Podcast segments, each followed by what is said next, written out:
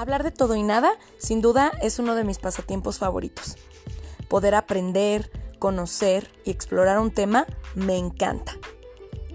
Conocer las experiencias de las personas, aprender a través de ellas o sentirme identificada es algo que creo que me retroalimenta muchísimo. Hablemos de todo y nada será un espacio donde tendremos invitados especiales para poder aprender y conocer sobre distintos temas, no solo desde la ciencia, sino también desde la experiencia. Sean bienvenidos y bienvenidas. Yo soy Liz González y te invito a hablar de todo y nada conmigo.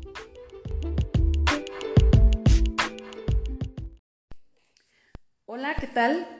Pues sean bienvenidos nuevamente a este espacio de Hablemos de todo y nada.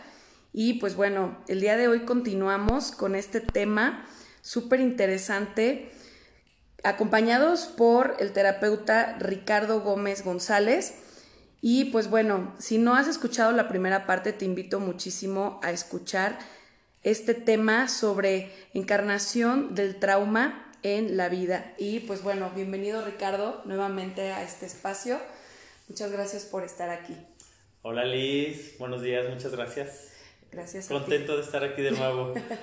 muchas gracias, gracias. Sí. Ok, Ricardo, pues retomando el tema, la, vez pasada nos hablabas cosas súper interesantes sobre cómo realmente el trauma no tiene que ver solo con lo que vivimos al momento de nacer y, empezar a crecer, ¿no? Sino cómo eh, incluso de manera directa pues nos encontramos el trauma desde lo que pudo haber vivido nuestra abuela materna mientras mamá estuvo en su vientre porque pues ya de, una manera u otra ya estábamos ahí, ¿no? Entonces, cuéntanos un poquito más, como una recapitulación eh, de esto para, para, poder continuar con este tema tan interesante. Perfecto, gracias Liz. Sí, mira, estábamos viendo cómo... Eh, pues el trauma se puede generar desde las herencias que nos vienen hacia atrás, y lo que se vive directamente, como bien lo dices, desde lo que vivió la abuela, la madre, lo que interpretaron, cómo lo sintieron y cómo eso lo va teniendo el bebé.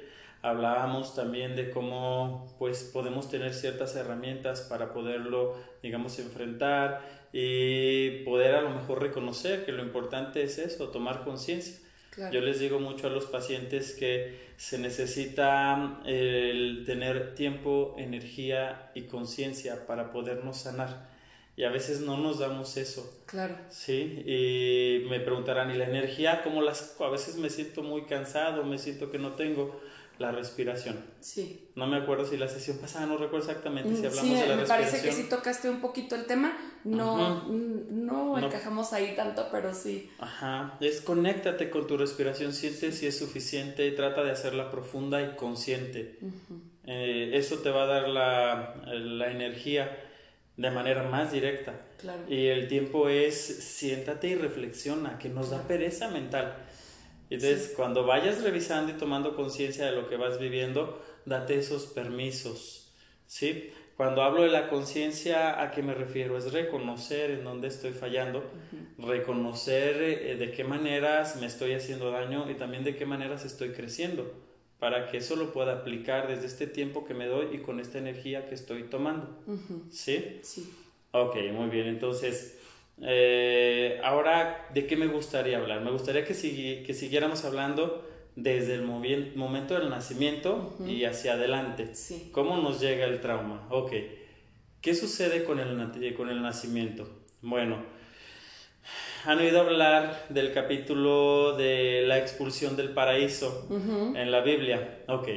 Muchos autores refieren que tiene uh, un que ver o una, un sentido en base a cómo nosotros cuando somos engendrados en el vientre de la madre estamos dentro de ese paraíso, porque tenemos todo, claro. porque tenemos la protección, el cuidado, el amor, la comida, no nos falta nada. Entonces vivimos una vida, digámoslo así, este, que estamos felices, cubiertos en todas nuestras necesidades. ¿Sí? ¿Y qué sucede cuando ese niño crece y es tiempo de nacer, de salir? Pues automáticamente él siente que ese paraíso se va perdiendo y llega el punto en donde vienen las contracciones y hay que salir. que entonces eh, él siente que va a morir. Es el primer momento que el ser percibe el miedo a la muerte. Es donde se ancla el miedo a la muerte.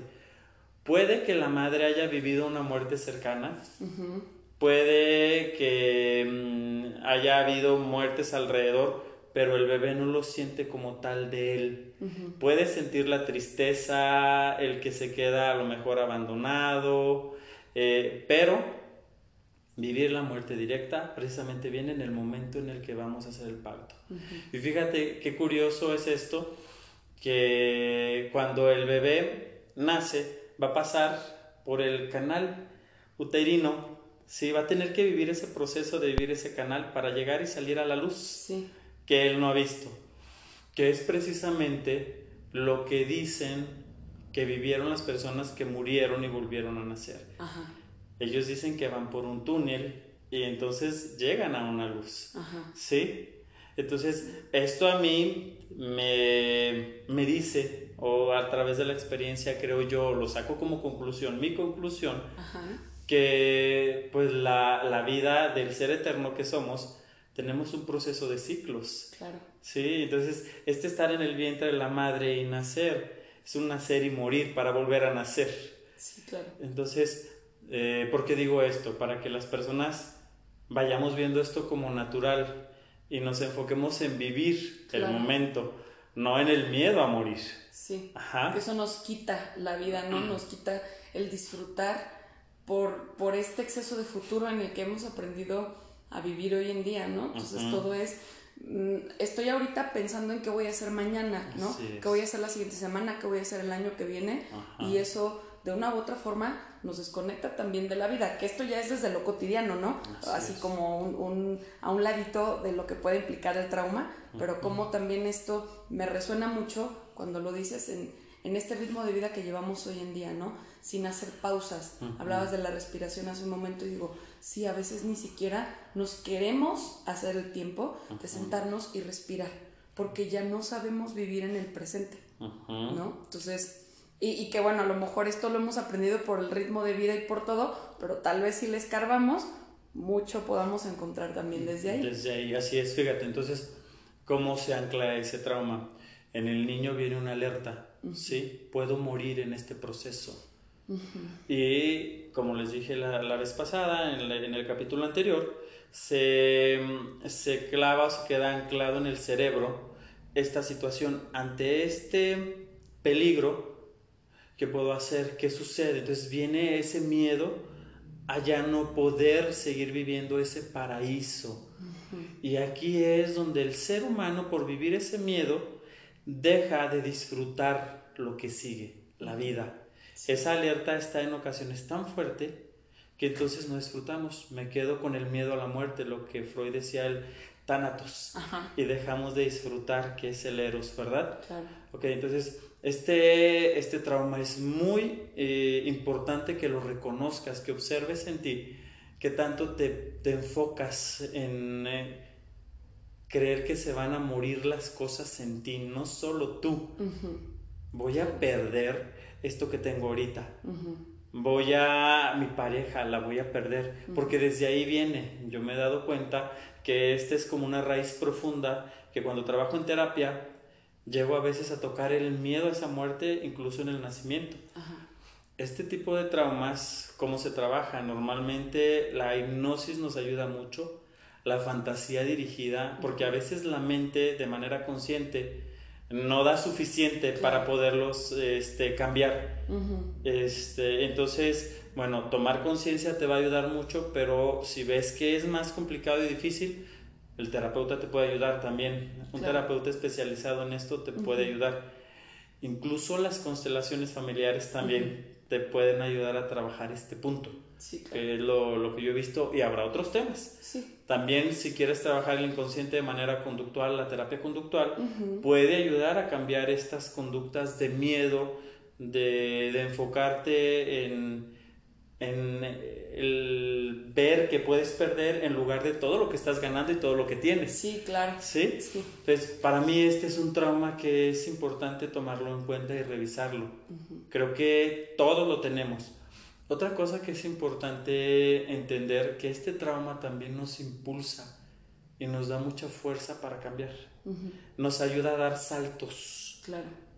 ¿Y qué sucede que he encontrado yo?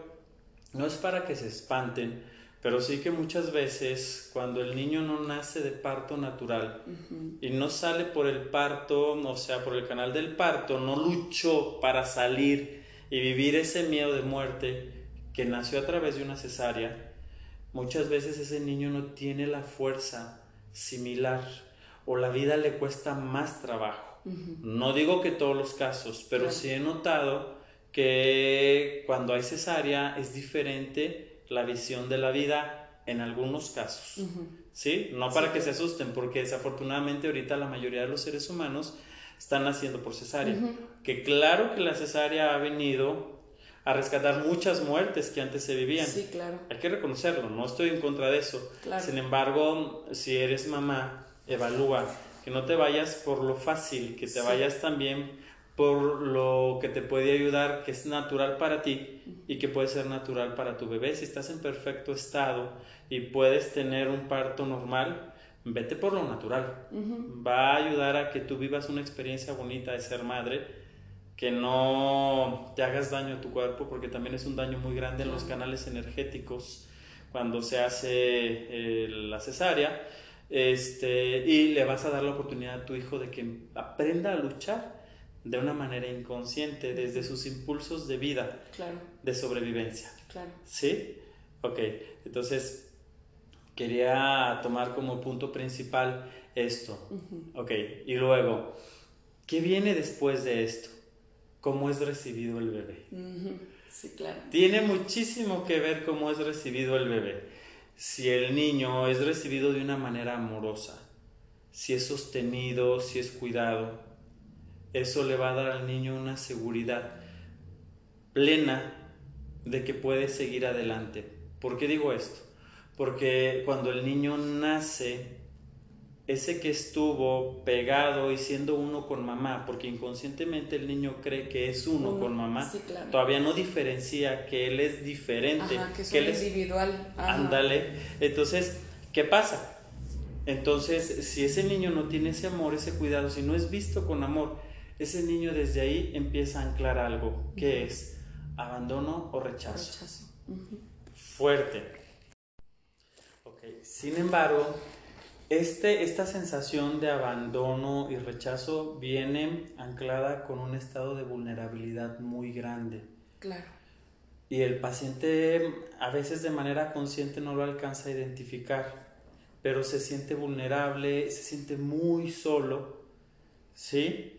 y no lo entiende porque generalmente es por esto, porque se vivió cuando él todavía no, tenía una conciencia clara de lo que vivía, pero tenía una necesidad enorme de ese amor y de sentirse vinculado a lo que él creía que era, pero que no es. Sí, claro. Ajá. Entonces, este, ¿en qué casos puede anclarse este, este trauma? Pues cuando a lo mejor el bebé, este, se siente que sufre mucho durante el parto, ¿sí? Durante el parto que va saliendo que sufre mucho. Este, y en cierta manera se siente como abandonado, porque estuve tanto tiempo solo sin poder hacer, claro, sin poder salir, sin poder este, estar otra vez conectado con ese paraíso, con ese abrazo, con ese calor de mamá. Desde ahí puede ser, o cuando a lo mejor la mamá está enferma. Sí. O que lo tienen que llevar a la, incubadora, y entonces no tiene ese contacto y en esos casos es cuando esto, esto sucede. Claro. O cuando la mamá tuvo una muerte trágica en esos momentos, que a lo mejor se murió su mamá, un pariente cercano, y la mamá trae una tristeza tan grande que no puede tomar al hijo. Claro, está perdida en el dolor, está desconectada entonces, ¿qué sucede? El bebé se siente que no es tomado, que no es recibido y siente ese rechazo. Claro. Ok. Entonces, desde ahí viene esta parte, esta sensación igual. ¿Esto cómo se trabaja? Puede ser fantasías dirigidas, dirigidas, hipnosis, para poderlo entender y que el paciente vaya reconociendo, porque muchas veces paciente dice, no sé por qué me siento así y no tengo idea de por qué me siento así. Sí, ya le exploró por todas partes y no encuentra no encuentro. Ajá, entender que fue muchas veces en su, durante su parto o en el momento de la recepción después del parto. Entonces, este, entender que va por ahí, pero el mismo paciente también se puede recibir en la vida. Sí, claro. Sí. Hay muchas maneras de renacimiento que pueden sanar esta parte. Con gestal, segundo nacimiento. Así es, que puede ser con también respiración alotrópica. Para mí eh, son de los más fuertes. Las constelaciones también ayudan, pero la, la respiración alotrópica te lleva hasta la... Es un método de respiración en donde te, te hiperventilizas. ¿Y qué sucede? Que llevas a tu mente a un estado de inconsciencia donde te conectas con el parto. Con el momento. Con ese momento y se puede rescatar, se puede resignificar. Sí, claro. Sí. Claro.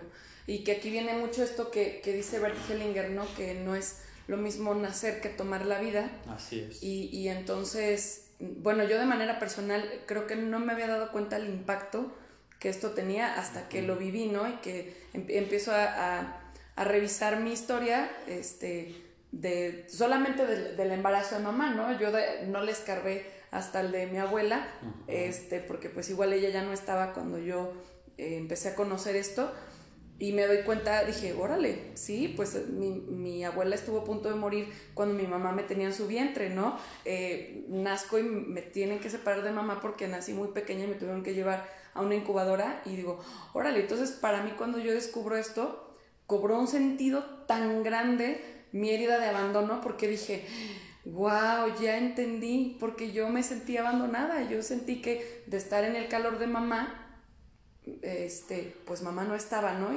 Y, había un plástico nada más ahí atravesando. y, es tan maravilloso la experiencia porque, porque pude recordar memorias muy, muy interesantes de estar debajo de ese plástico y ver la luz que se veía del foco, ¿no? Donde estaba en la incubadora y dije, ¿cómo es esto? ¡Wow!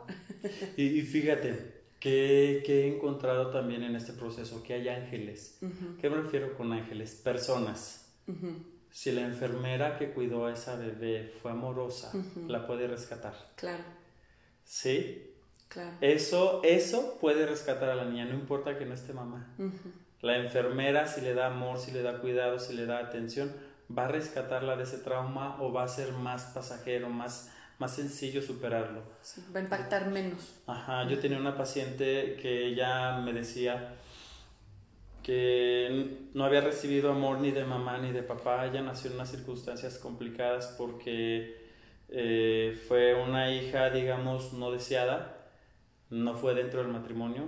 Este, era la secretaria y el jefe de donde venía esa niña, entonces papá nunca la, la, la tomó, mamá tampoco la tomó pero ella me decía que quien la rescató en la vida fue el conserje de la primaria, de la, del kinder, perdón. A ella la llevaron muy chiquitita, creo que antes de los tres años, y el conserje que la miraba, que platicaba con ella, que la cuidaba, la rescató.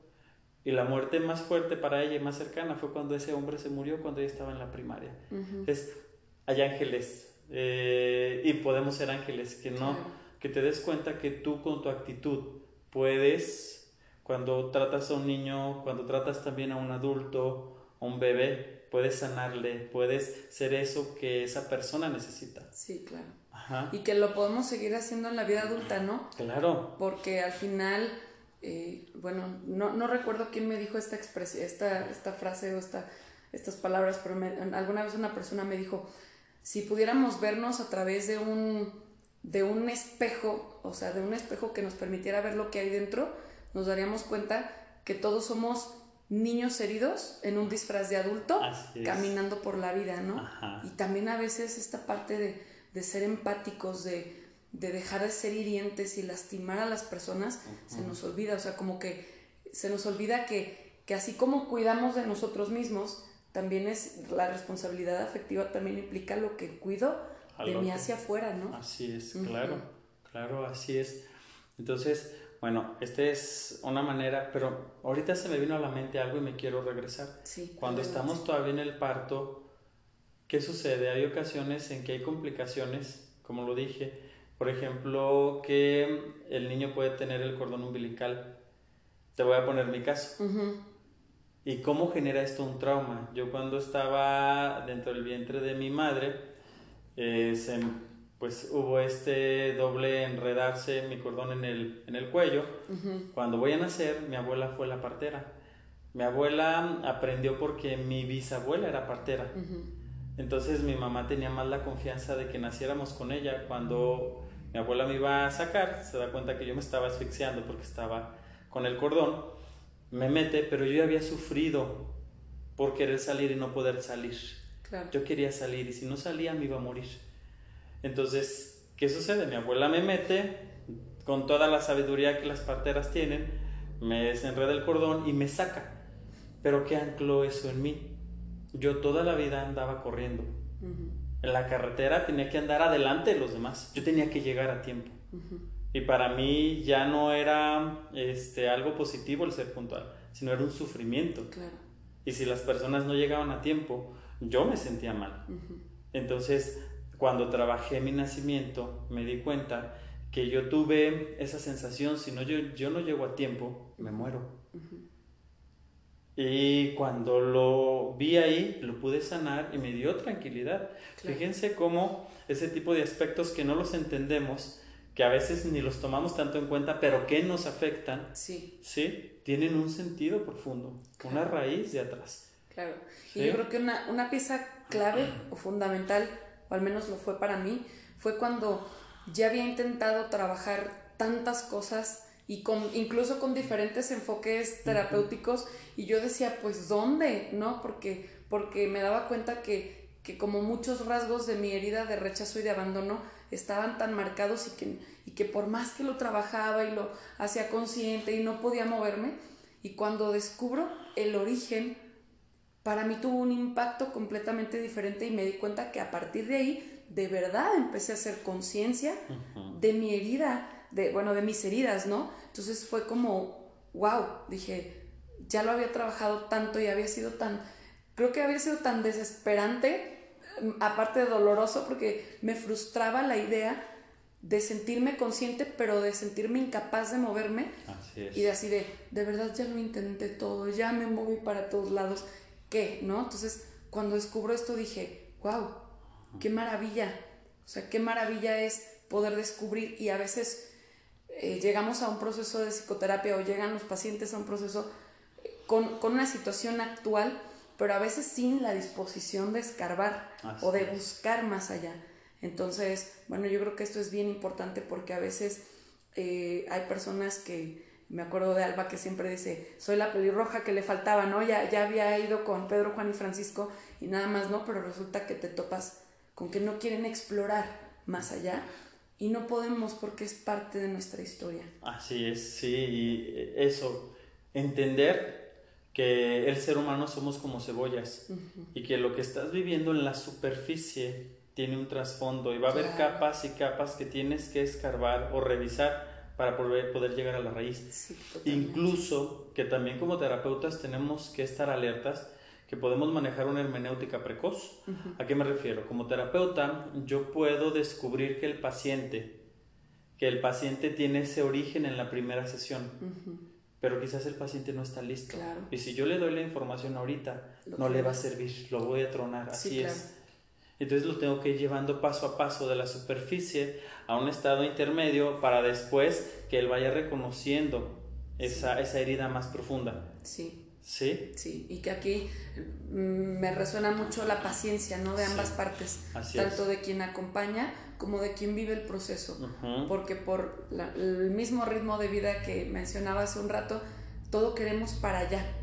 Y entonces si eh, como profesionales de la salud mental no sabemos manejar esa paciencia para dar ese acompañamiento, vamos a volver precoz el proceso. Pero si el paciente llega ansiando una resolución absoluta, una liberación inmediata donde venga una o dos sesiones y resuelva todo lo que ha vivido, pues entonces tampoco funciona, ¿no? Sí, fíjate, como cualquier profesional de la salud, yo tengo algunas pacientes que son nutriólogas también, que les he hecho ver esto. Creo que, y lo, porque lo he aprendido en mí, como terapeutas o como personas que atendemos la salud de las personas no tenemos o no es tan sano dar respuestas mágicas. Claro.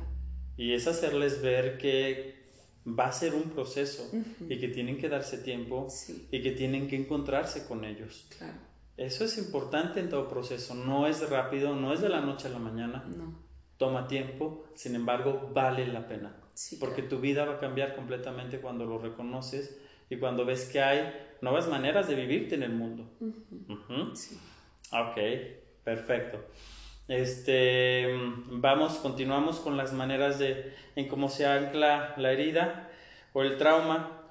Este, estaba ahorita tratando de reflexionar si a la hora de ser recibidos, ya, mira, ¿qué más, qué otros traumas hay? Cuando yo estudiaba psicocorporalidad, esto se, se trabaja mucho cuando eh, la mamá, por ejemplo, está amamantando al bebé. Digamos que todo salió bien, todo va bien, pero a la hora de amamantar, si la mamá está triste, por ejemplo, o se siente abandonada porque el esposo no está, muchas veces cuando el bebé está pequeñito y empieza ese contacto, ese vínculo mamá-hijo, eh, por la cuestión hormonal, la mamá se siente sola o se siente abandonada. Y eso hace que ella se sienta triste o se sienta enojada con el papá. Si la mamá está enojada o triste y está amamantando al bebé y el niño quiere mirar, porque cuando el niño está tomando la leche del pecho de mamá y mira a la mamá y la ve feliz, ese es el placer más completo que puede tener el niño y que puede ayudarle a que tome la vida de manera placentera. Pero si el niño está tomando la leche y está viendo que mamá está triste, que mamá no lo mira, que mamá está enojada, eso va a hacer que se anclen, ¿qué? Daños oculares primero, porque el niño en lugar de ver directamente hacia lo cercano, que es el pecho, y hacia lo lejano, que es la mirada de mamá, él ve que eso es desagradable o que hay un rechazo. Entonces va a dejar de hacer ese ejercicio de cercano y lejano, que es lo que fortalece la mirada, y va a lo mejor a hacer la mirada hacia un lado, ¿sí? O solo se va a quedar en lo cercano. Y ahí se anclan los daños oculares. Muchos de los que tienen miopía, astigmatismo, todo esto viene de ahí. Sí, para que lo vayamos entendiendo. El impacto que realmente tiene, ¿no? Así es. Entonces, desde ahí, si mamá está enojada, igual otra vez el niño se puede sentir rechazado, o abandonado. Abandonado, sí. Sí. O puede sentir que la vida es hostil. Claro. Y que la vida no lo sostiene. ¿Va? Y todo esto también tiene que ver con la interpretación del niño. Ahorita lo vamos a ir viendo más adelante, pero para que las mamás lo vayan, lo vayan mm, viviendo y reconociendo. Ahora, también hay que entender, nos dice la teoría, y también lo he visto en la práctica, que para que el, el trauma se ancla una vez que el niño esté ya nacidito, tienen que repetirse, tiene que ser repetido. Si la mamá por alguna vez, en alguna circunstancia, pues está triste y le da pecho, este, no va, no le, no, no le va a causar el trauma, digamos. Pero si ya es repetitivo, repetitivo, tres, cuatro, cinco veces, es ahí donde se va a anclar. Sí, claro. ¿Sí? Ya fue constante. Constante. Y entonces es cuando el niño se rinde. Yo te busqué tanto con mi mirada, pero me rechazaste, me rendí. Se rinde. Sí. entonces su manera de sobrevivir es mirar hacia otro lado. ¿Va? Ok, entonces esta es otra forma en la etapa de cuando se está amamantando el niño. Claro, y, que, y, que, pensamos en muchas ocasiones este, que o se limita, creo yo, mucho a que la parte de la conexión emocional con la madre está en el vientre de manera directa. Y no, sigue afuera cuando amamantan, pero también en la continuidad porque siempre mamá va a ser el vínculo directo de la vida y es. con quien siempre la conexión va a ser mucho más fuerte que con el padre, ¿no? Así es, qué bueno que tocas este tema. el, vínculo con la madre nunca se rompe. Es más fuerte, igual con papá, pero el vínculo que hay con papá no es tan fuerte como el que hay con mamá. Claro. A nivel energético, emocional. Entonces, con la mamá, en los primeros añitos de vida, es mucho más fuerte y lo que la mamá siente y va experimentando, aunque el bebé ya está fuera del vientre, energéticamente está conectado con él y el niño lo percibe. Digamos como si hubiese un cordón umbilical energético y todo eso se está pasando. Eso para mí me queda claro, en la práctica lo he visto, ¿sí? Cómo eso afecta directamente al bebé o la manera en cómo va a tomar la vida. Sí.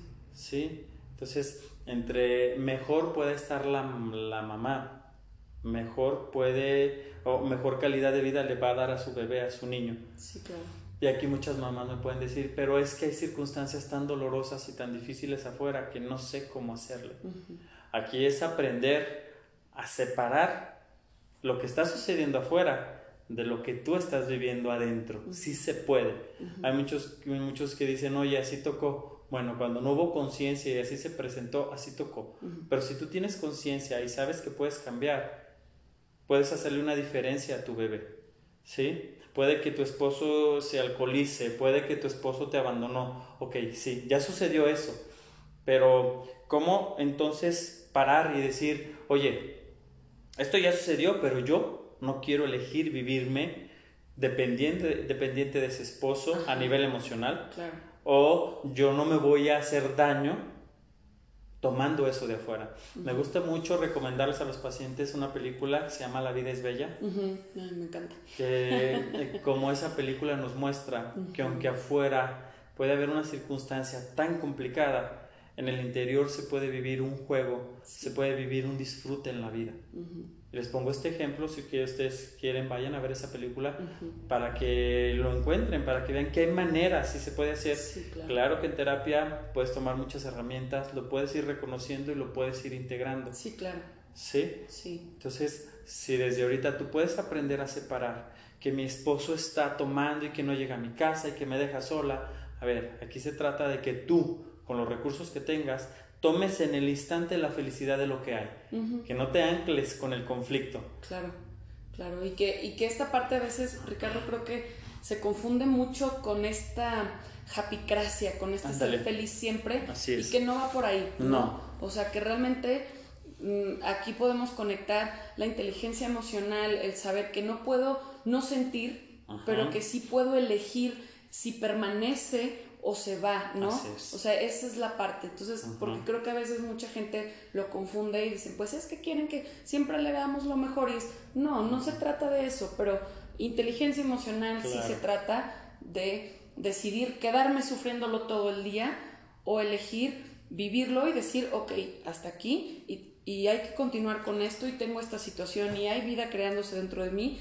y entonces, por esta misma razón, elijo ver lo que sí tengo y no lo que no hay, ¿no? Entonces, porque creo que a veces esa parte sí genera mucho conflicto hoy en día, porque sí es una realidad que se vende, porque es, ya es vendible, claro. pero e, es posible de una manera sana llevar este autocuidado emocional y que no se trata de controlar emociones, se trata de vivir y manejarlas y eso nos permite experimentarlas, vivirlas, reconocerlas, pero también elegir si se quedan o se van. Así es, te voy a poner el ejemplo de mm, yo en un grupo, una terapia grupal, estábamos trabajando precisamente esto, de cómo desde la inteligencia emocional necesitamos cortar. Si tú ya te diste cuenta que estás viviendo, que estás bien, que estás respirando, que tienes lo suficiente, lo necesario para sobrevivir, tranquiliza tu mente, apaga tus alertas de la manera consciente que vayas pudiendo. Claro. Entonces, lo trabajamos en terapia, me recuerdo en la terapia grupal.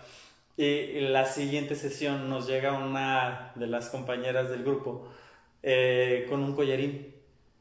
¿Y qué pasó? ¿Qué pasó? Tuve, me, nos dijo, tuve un accidente. Mi coche fue pérdida total.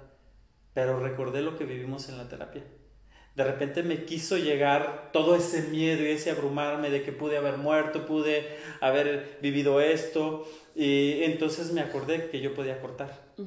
Y ella dijo, no, estoy perfectamente bien, estoy tranquila, ya sobreviví, solo fueron este, cosas materiales, voy a estar bien. Y eso la tranquilizó y no le generó un trauma. Claro.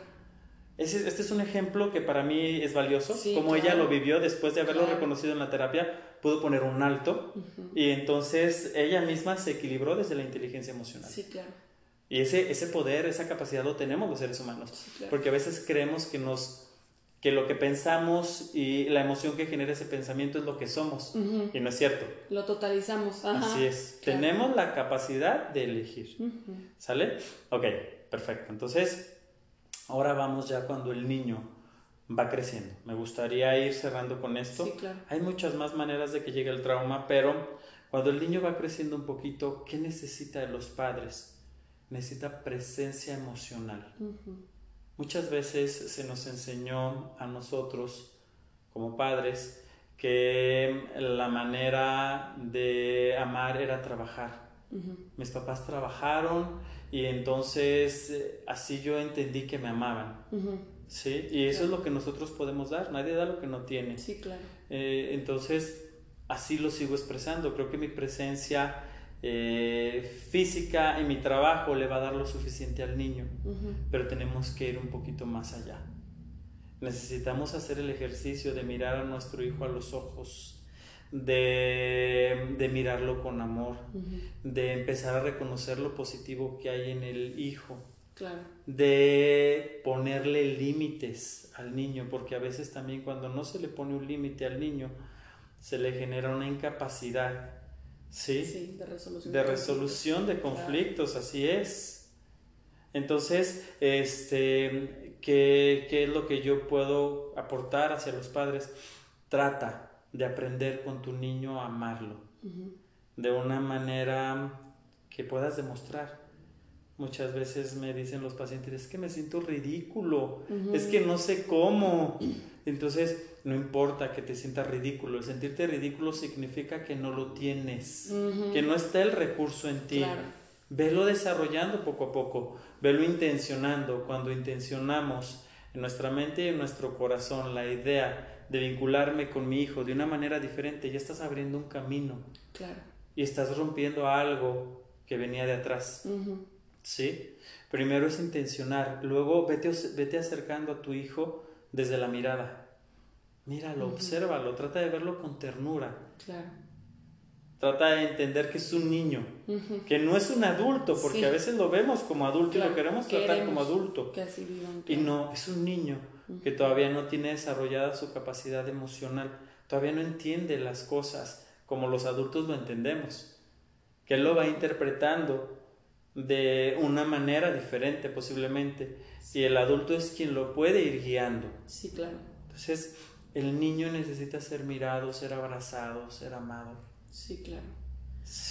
El niño necesita ser atendido. ¿Y qué sucede? Que ahorita el celular, las prisas, el querer trabajar de más para tener el recurso económico, hace que no demos el recurso emocional. Y lo que sostiene la vida es el recurso emocional. claro. No el recurso económico. El recurso económico nos puede ayudar. Hay que buscar, claro que sí, hay que tener, pero nunca dejar de lado lo principal. Sí. Que es el contacto y la vinculación emocional con el niño. Claro, porque de, ahí vienen las, las orfandades de las que muchos se hablan, ¿no? Que, bueno, Bergelinger, lo, lo, tomo como referencia, ¿no? Porque ahora en la maestría lo vemos mucho, este, como él plantea que una orfandad puede darse de los 15, de los 0 a los 15 años. A los 15 años. Pero la orfandad puede no necesariamente eh, ser la muerte de alguno de los padres, ¿no? A veces tenemos orfandades afectivas donde pues papá y mamá sí estaban, pero trabajaban todo el tiempo, entonces fui huérfano emocional y eso también genera un impacto y a veces hoy vivimos en un mundo tan económico y de, de tantos lujos que se nos olvida cuidar eso que verdaderamente es importante y que a veces podemos no trabajar tanto y seguir viviendo bien. Claro, claro, y tener una mejor calidad de vida. Claro. Claro, el dinero no te da la calidad de vida, pero sí el amor, la tranquilidad te da calidad de vida. Ajá. Entonces, sí es cierto. Fíjate, y muchos me pueden decir, es que tenemos que trabajar los dos para poder comer. Ok, si ese es el caso, los momentos que estés con tu hijo, dedícaselos a tu hijo con amor, con cariño, mirando. Calidad, no cantidad. Porque muchas veces estás en el celular y el niño está a un lado. O le das el celular al niño. Para que no delata. Ándale. Y entonces lo abandonas en una máquina que le está haciendo mucho daño porque su cerebro todavía no está listo para asimilar eso. Así es. Entonces, ¿De qué maneras? Muchas veces cuando los padres están molestos, que tienen molestia entre ellos mismos, ese coraje, ese enojo hace que se desvinculen de sus hijos. La mamá vive molesta porque el papá está borracho, porque el papá no, no la está atendiendo o viceversa. Y entonces eso genera una orfandad. Claro. Y eso genera un trauma. ¿Sí? Ahora, también les quiero explicar que muchas veces los padres pueden hacer lo mejor que pueden y que pueden ser padres sanos, que tienen una lógica sana y que le dan todo lo necesario al niño, pero si el niño por alguna razón espera algo más del padre, ahí el hijo se puede herir por la expectativa. Sí. ¿Sí? Y pasa de los hijos a los padres y de los padres a los hijos. Así es, y hay que entenderlo así. Sí. Que no los padres no estén tan preocupados, porque muchas veces se preocupan demasiado. Y tengo que cuidar todo al máximo. No, sea amoroso. Sea amoroso, sigue tu lógica. Tu lógica observa si, o no tu lógica, tu sentido común, perdón. Es el sentido común. Si ese sentido común te va llevando hacia el amar, hacia el cuidar, hacia el entregar, este, eso puede ayudar que tu hijo, aunque por alguna expectativa de él se hiera, que tenga, digamos, una protección y un cuidado de tu parte. ¿Va?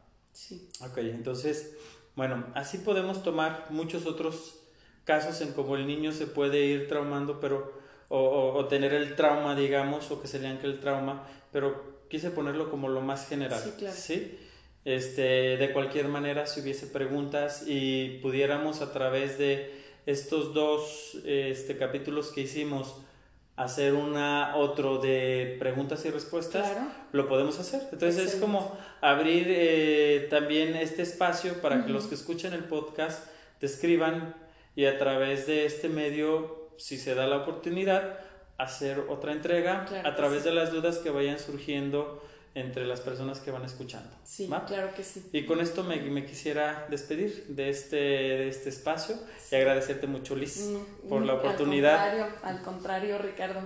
Gracias a ti por, por hacerme un espacio eh, dentro de tu agenda tan apretada para estar aquí, para venir a compartirnos esta información tan valiosa que definitivamente es necesario saberla y, y es necesario que si ya identificamos algo, pues darnos la oportunidad de trabajarlo, ¿no? Que la intención es esa, que, que este sea un espacio no solo en donde podamos hablar de cualquier cosa, sino que lo que se hable se aporte, ¿no? Entonces, muchísimas gracias por este gran regalo, por esta aportación que nos acabas de hacer, tanto en este capítulo como en el pasado.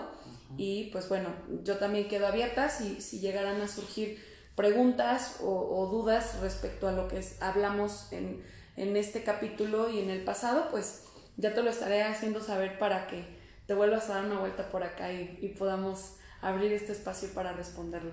Perfecto. Muchísimas gracias, Liz. Muy bien, al contrario. Un abrazote y lo mejor para todos. Gracias, gracias, Y pues bueno, con esto cerramos el capítulo del día de hoy y espero que lo hayas disfrutado, que hayas adquirido información de valor para ti.